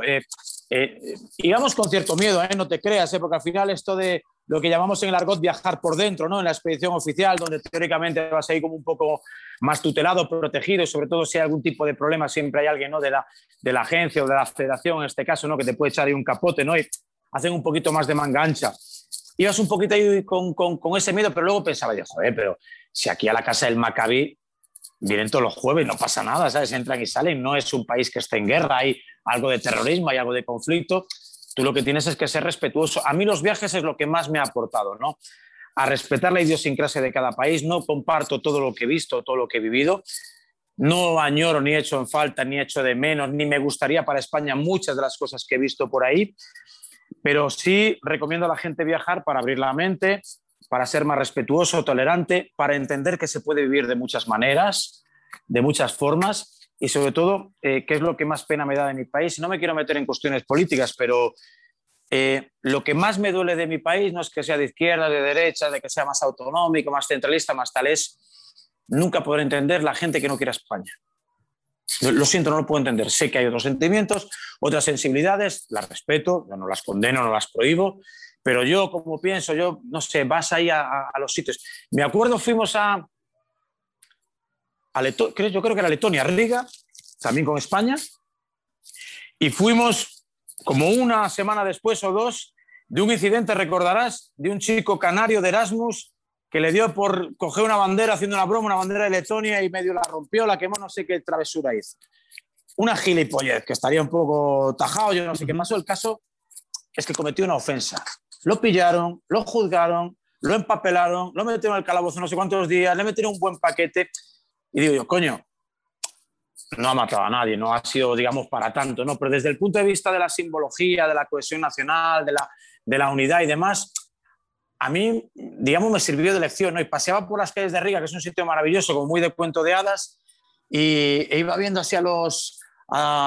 iba viendo los, los, las banderitas, que había muchas por todas partes, son países muy nacionalistas, ¿no? Todas las repúblicas bálticas, Lituania, Estonia, ¿no? Eh, Letonia y demás.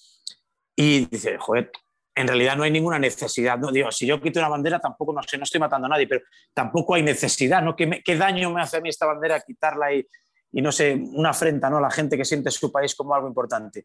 Y eso sí que me da un poquito de pena para, para, para el tema, para lo de España, ¿no? Para lo que se vive aquí, ¿no? Si fuésemos entre todos un poquito más españoles, yo creo que seríamos un país mucho mejor. Sí, conocer más lo que tenemos, eh, respetar más lo que nos rodea. Ponerlo en valor, sí, sí, ponerlo en valor. Yo no estoy en contra de nada ni de nadie, pero tenemos cosas que merecen muy mucho la pena.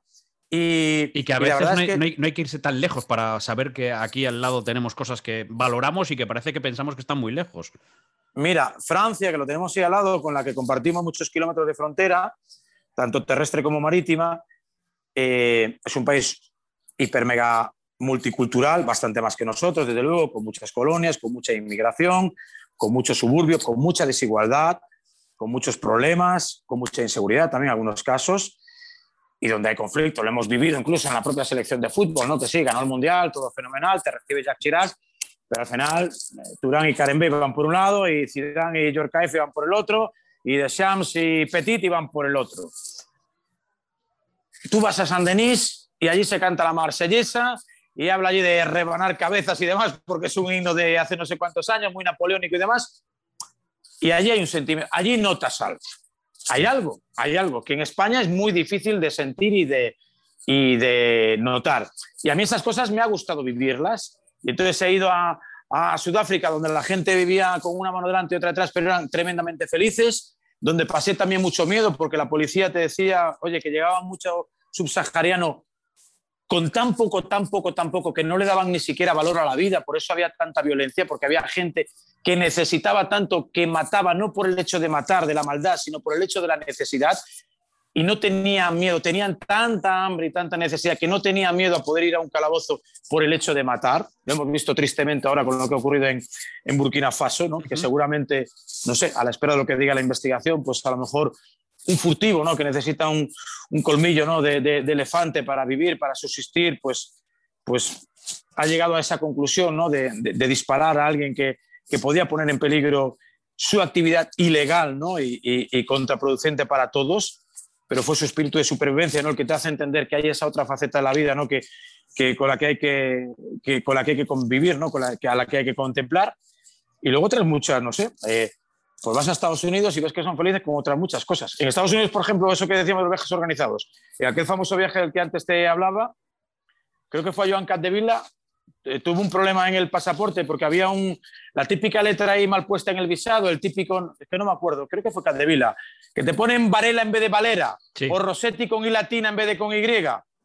Y allí ya el ordenador decía que no. Y no. Eh, y el que estaba allí comiendo el donus con las gafas de sol decía que no. Y que no, que no entra, que no entra, que no entra. Y, estuvo un rato hasta que entró. Pudo entrar, pero estuvo un rato, ¿no? Y, me, me, me da igual que seas Andrés Iniesta, que aquí está LeBron James y que no pasa. Y tú menos. Bueno, pues son también formas de vivir diferentes de las que hay que aprender. Está claro que tendríamos para escribir un libro. Bueno, tú sobre todo con, con todos los años que, que llevas ya, ya viajando. Eh, lo que no sé si te gustaría escribir un libro sobre los viajes o sobre el asesinato de Kennedy, del que creo que eres un apasionado, todo lo que re Total. se relaciona. Súper, súper, súper, súper mega fan. Fue algo de pequeño, macho. Pero por alguna película que viste, un libro que leíste. Pues claro, evidentemente no, no existíamos cuando, cuando asesinaron No, no supe. Bueno, películas yo creo que he visto prácticamente todas las relacionadas con Kennedy. No me he leído el informe de la famosa comisión Warren, que son no sé cuántos tomos, pero he leído muchas cosas, he visto muchos documentales en, en realidad, todo lo, todo lo, americano. Soy un fan absoluto, no tanto como Alcalá. Eso te, estaba acordándome de, él, de, de, otro que quiero que pase por aquí. Otro como Alcalá, que es un fan absoluto por americano. A mí me encanta Estados Unidos. Me encanta, me encanta, me encanta. Lo tengo súper idealizado. Me, me encanta un montón de ciudades de, de Estados Unidos, muchas cosas de su tipo de vida me encanta eso del sueño americano, soy consciente de muchas cosas malas, la pena de muerte, las desigualdades, eh, no sé, las injusticias, eh, los problemas raciales que hay, lo sé, soy consciente, pero hay muchas cosas de lo americano que me, que me encanta, la cultura del esfuerzo, la meritocracia, el sueño americano, ¿no? Eh, esa buena gente que llega, se lo ocurra y lo, lo acaba consiguiendo. Eh, no sé, no, no sé por qué llegó a mi vida lo de Kennedy, pero me encanta, me encanta que allí en ese en, ese de, en esa porción de, de calle, ¿no? De, en el giro en Elm Street, ahí hay una X ahí, los almacenes, el libro que lo han convertido en museo, no sé, me encanta, me encanta. Nunca lo habremos podido resolver, pero es algo que me gusta y que algún día que se desvelase, porque en el fondo, y eso es de mal periodista, en el fondo, soy de los que cree que ojalá haya sido una conspiración, porque sería la explicación lógica. A lo mejor pasó lo que dicen que pasó, que fue Lee Harvey Oswald pero a mí me gustaría que esa verdad no me estropee la buena historia, ¿no? que supondría el complot, la, eh, la, iba a decir la CIA, la, la, CIA, la mafia, la KGB, todos implicados y que se cargasen a un presidente que quería un poquito de paz y poca guerra. Porque eh, si a ti te pregunto eh, quién lo mató, o sea, tu teoría... Hombre, no diría que todo hace indicar, pero desde luego hay pruebas eh, más que contrastadas o solventes, ¿no? de peso, para entender que fue una conspiración, que fueron mercenarios, por algo que se explica, por ejemplo, en la película, que tiene un notable sesgo ¿no? eh, antiamericano, ¿no? la de Oliver Stone, pero en donde se refleja un testimonio, yo creo que clave para entender muchas de las cosas que pasan hoy en día, ¿no? en las grandes decisiones políticas, ¿no? que es eh, que buena parte de, del principio de los estados y de la economía es la guerra. Kennedy no quería guerra, quería retirar a sus tropas de Vietnam y aquello atentaba contra la industria armamentística. A mí me pasa, por ejemplo, con los coches. Me pregunto muchas veces, ¿qué ocurre para qué? Si en España, por ejemplo, no se puede pasar de 120 en autopistas, hay que ir a 50 por todas las calles de Madrid, Barcelona y demás, que muchas incluso hay que ir a 20. Tú pones un zapato, el zapato, encima del acelerador de cualquier coche y ya vas a más de 20 y sin embargo te obligan a ir a 20 por muchas calles de muchas ciudades. Yo me pregunto por qué se permiten coches con 500 caballos. Tú vas a un concesionario y casi cualquier mierda de coche, con perdón, puede ir a 160. Ya no te habla de Porsches, Maseratis, Ferrari, que se venden. ¿Por qué un coche puede ir aquí a 200 kilómetros por hora? ¿Qué hay que impida que se pueda prohibir eso? ¿Qué hay detrás de eso? ¿Quieren en realidad que aceleremos, y no que nos muramos, porque eso no lo quiere nadie, pero que infringamos la ley para que nos multen y recaudar?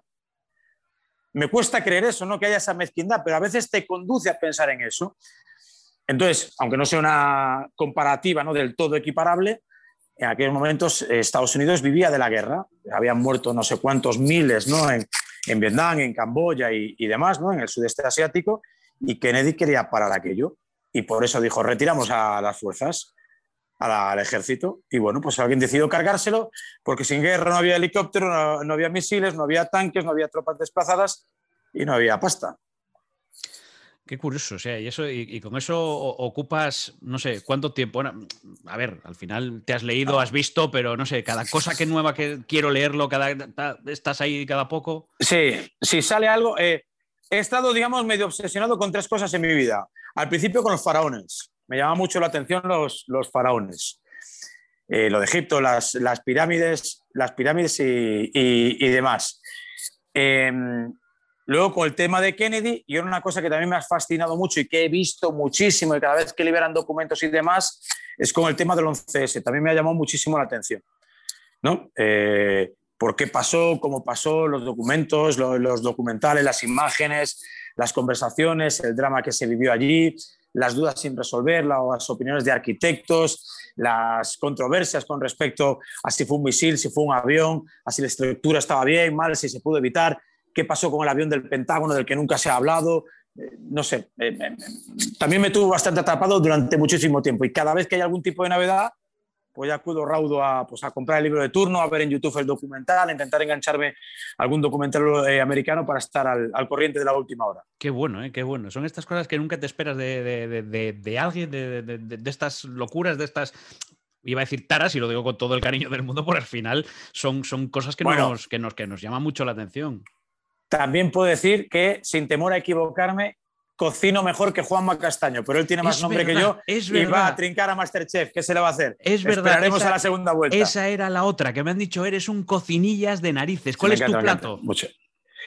Eh, en realidad hago muchos platos. O sea, me gusta cocinar, ¿no? A ver, me gusta hacer platos, que es distinto a cocinar. Cocinar es que te pongan un pollo y desplumarlo y trocearlo. Eso es una parte muy importante de la cocina que casi nadie hace. No, al final, ah, que te lo haga el carnicero de ahí del barrio. Yo, eh, eh, eso por ahí aún no me ha dado, pero sí también estoy a lo último de las técnicas. Me he apuntado a un montón de cursos, he ido a un montón de los mejores restaurantes de, de, España y, algunos también del, del mundo. Eh, he probado casi de todo no sé, me gusta, me gusta, me gusta mucho cocinar o por lo menos eh, hacer platos. No le hago ascos a la fabada. Eh, me gusta el caviar, eh, unos huevos fritos con puntilla y boquerones. Ya, pero una cosa, es que te guste, una cosa es que te guste comer y otra cosa es que te guste cocinar. Me gusta comer y me gusta cocinar y cocino normalmente para comer yo y para comer los, los comensales con los que comparto mes y mantel posiblemente lo que mejor haga. Yo creo que los guisos marineros me salen realmente bien. ¿Ah, sí? Sí. Ahora estoy un poco ahí, un poco ahí como muy enfocado con la, para recuperar la patata a la importancia. Hasta la importancia. Es que, mira, vengo, vengo de Gonzalo Miro, de la última entrevista, de las esferas y no sé qué. Ahora vienes tú con esto y yo me pierdo, macho. Yo, a mí eso me gusta, me gusta, pero tengo, por ejemplo, tengo en casa el set ese de esferificación, el agar y todo esto, el, el gluconato y no sé. Una cosa Master, si se han equivocado primero con Gonzalo y ahora con Juanma Castaño. bueno, lo que pasa es que a lo mejor contigo ya saben que vas para ganar. No de juego, no, no de juego, no, no, no, porque ahí lo importante también es el show y hay que dar juego y ser conocido y relevante y demás. Eh, Yanela, por ejemplo, tiene fácil conmigo. Cada vez que llega el cumple, el día del padre y no sé qué, en caso de duda, si no necesito camisa para la barriguita, pues cualquier gilipollez, un ahumador fue de las últimas cosas que me ha regalado, una barbacoa de gas eh, eh, estupenda que tengo. Bueno, estoy intentando pillarle ahí el punto ahí a todas las cosas. Madre mía. No sé, pruebo mucho. Luego tengo también una gran suerte y es que eh, mi suegro es propietario de una, de una empresa bastante potente ¿no? y muy relevante ¿no? en, de alimentación, eh, Clavo Food Factory, ya meto la cuña, ya meto la cuña gratis, y es un obseso de la materia prima. Entonces, a él sí que le encanta cocinar, él a sus 80 y no sé qué años, no sé exactamente la edad que tiene, sigue yendo a la fábrica todos los días, sigue yendo al departamento de investigación de I+, de todos los días, ha inventado una croqueta, me llama cada dos por tres, me ha sacado una croqueta ahora de callos, con no sé qué, con no sé cuánto, con la esencia, he reducido la besamela así, así, la he hecho más ligera, sin mantequilla, y me va contando cosas, me va poniendo al día, yo de vez en cuando investigo, llamo, tengo bastantes amigos cocineros, de vez en cuando les consulto, les cotilleo, tiro ahí de Big Data, ¿eh? cada uno tira ahí, el guay scout, el guay scout de la cocina, de la cocina. tiro ahí un poco, tiro ahí un poco de, ¿no? qué, qué trucos se utilizan en según qué sitios, y bueno, y la verdad es que él además no le hace ascos a nada. Y, y mira, es un hombre al que le ha sonreído la vida empresarialmente, también familiarmente. Eh, y no le importa nada gastar dinero. Que llega fin de año y hay capricho de angulas, se las compra. Que te tiene que traer unas buenas alcachofas, pues buenas alcachofas. O sea, que no le hace ascos. Que yo le he visto comer ahí de verdad. ¿eh? Mm, caviar a cucharadas y patas de gallina, que le encantan las patas de gallina. Eso ya la casquería me da un poco tal. Pero lo he visto comer en mi casa patas de gallina hervidas con una salsa verde ahí para chuparse los dedos. Y eso creo que es lo bonito de la vida, no estar en el contraste del fútbol del pueblo y lo bonito también de la Superliga. Claro que sí, claro que sí. de todo, de, todo hay que, hay que hablar. Yo seguiría hablando contigo un montón, pero, pero sé que tienes ahí ahora una entrevista que, grabar y no te quiero importunar, pero ya vamos acabando. Y esto ya es muy, muy rapidito. Eh, calvo icónico, Raúl. Calvo icónico, calvo icónico. Yo recuerdo mucho a Koyak. Muy bien. Que era un detective, es que me hago mayor, calvo icónico, Koyak. Y no sé ahora porque los tengo conmigo, eh, porque me están ayudando mucho y se están implicando mucho con el proyecto de las mañanas, Lobato y Maldini. Sé que es lo fácil, pero los tengo aquí, a, los tengo aquí al lado y, y no sé, pues lanzar una lanza, que diría aquel, por mis calvos, los de mi equipo que tanto me están ayudando en a día. Los dos ya han pasado. Tú e-, eras el, que quedaba por, pasar. Em, melena icónica. melena a la que envidiamos, Raúl. Si tiene que ser de hombre, si tiene que ser de hombre, pues eh, Sergio Ramos. Mira, ya que sí, participo bastante en su documental en esta segunda temporada también, que me han grabado bastantes totales y, algunas cosillas de goles y esto. Eh, más que la melena en sí, me pasaba lo mismo con Fernando Torres. Envidio un poco esa capacidad para mutar su imagen, ¿no? Para aparecer con cresta, con melena larga, con ricito, con flequillo, engominado, con degradado, con pelados, o sea... Todo lo que se puede hacer uno cuántos aspectos no hemos visto de tanto de Torres como de Ramos completamente diferentes. Y eso, pues oye, es una riqueza, no es una variedad que tienen que tú y yo no tenemos. Em, ¿Quién está en esa línea delgada roja, en esa fina línea delgada roja? Aquí hay que decirle, tío, mm, la maquinilla, ya, que, no, que, que, no se puede seguir disimulando. Bueno, aquí en Radio Marca hay varios candidatos, ¿eh? que yo creo que no puedo decir si se han dopado o no, pero yo creo que va a ser de forma inminente. Esta temporada no, pero la próxima, en la tercera temporada del Pelao, yo creo que va a estar Miguel Ángel Toribio. Meca, Toribio, vale, lo voy apuntando. ¿Alguno más? Venga, que sé que te cae muy bien. Está resistiendo mucho como Nadal, pero creo que va a acabar sucumbiendo Eduardo García. Meca. ya está. Está aguantando, ¿eh? Está, aguantando, está haciendo los esfuerzos está en el gimnasio. Lleva tiempo haciendo esfuerzos, ¿eh? Lleva mucho tiempo haciendo esfuerzos. Yo creo que al final va a claudicar. Bueno. Eh, solo me queda una cosita, Raúl, además de agradecerte tu paso por aquí, y es como siempre ver cómo te ve el caricaturista del pelado y cómo va haciendo Rafa esa imagen que espero que, te lo va, que cuando te llegue, te la mandaré evidentemente con toda la calidad, pero eh, ahora ya vemos hasta cómo, se cómo te va haciendo y cómo te ve. ¡Ay, qué chulo! ¿Cómo te ve el caricaturista del pelado y que te quede como recuerdo? Que te quede como pues, lo que ha sido más de una hora aquí charlando, charlando contigo. Pues me encanta, la verdad que, que me encanta. Me, me, parece que es algo muy bien reflejado, muy parecido. Quizá corregiría un pelín las cejas, me las ha puesto un pelín de gallardón, pero el Sí, resto es que me veo. Bueno, pero también es verdad que yo siempre digo lo mismo, ¿eh? que es una caricatura, ¿eh? Eso es verdad. Agradecerle la cinturita avispa que me ha puesto súper favorecido. Pues esa es la imagen Me ha que. puesto ahí muy. La, la ima- la imagen que va a ilustrar también el capítulo. Eh, a Turquía tú no vas, ¿no? No. Por lo menos a poner pelo. Espero ir a la final, pero no. No, ya, joder. me- me tendría Alguno vendrá con pelo, vidas, ¿eh? ¿no? Alguno vendrá con pelo de Estambul Pues de la final de Champions. ¿eh? Recuerdo, no te voy a decir que afamadísimo periodista, afamadísimo periodista, en un viaje a Rumanía, a Bucarest, este agua Real Madrid, se trajo unos 30 frascos de un bote de crema que por aquel entonces estaba muy de moda, que se llamaba, si no recuerdo mal, Gerovital. Creo que estaba regalado de precio, que aquí, en plan, no me acuerdo, pero allí valía 3 euros y aquí 30, una cosa así, como que se multiplicaba por 10. Y se, tra- se trajo 30 y decía que, bueno, que era muy bueno para las, para las patas de gallo, las arrubinas, que te daba como más luminosidad a la crema. Y se trajo un trolley entero con frascos de Gerovital. ¿De qué, de época, ¿De qué época estamos hablando? A ver, ¿de qué década por lo menos? No, pues no sé, pues igual fue, yo qué sé. ¿Hace poco? Yo, yo ya estaba, no, estaba en Radio Marca. No, él ya hace mucho que no narra. Igual 2008, así, por ahí. 2007, no sé cuándo fue, pero yo ya estaba narrando en Radio Marca, fue un partido en Madrid, o sea, fue después de 2002, digamos, pero no es, no es reciente, fue un viaje bastante ya... ¿No vas a decir el nombre? No, No. Bueno, no. Me dejas aquí con. Bueno, mira, dejamos el capítulo Te- ahí. Te mando un Arriba. WhatsApp. Y no está, y no está calvo. Y No, está, calvo, calvo. no lo- puedo entrevistar. Vale, entonces no me interesa. No. El Pelao. Un podcast de Ricardo Rossetti. Una charla de Pelao a Pelao.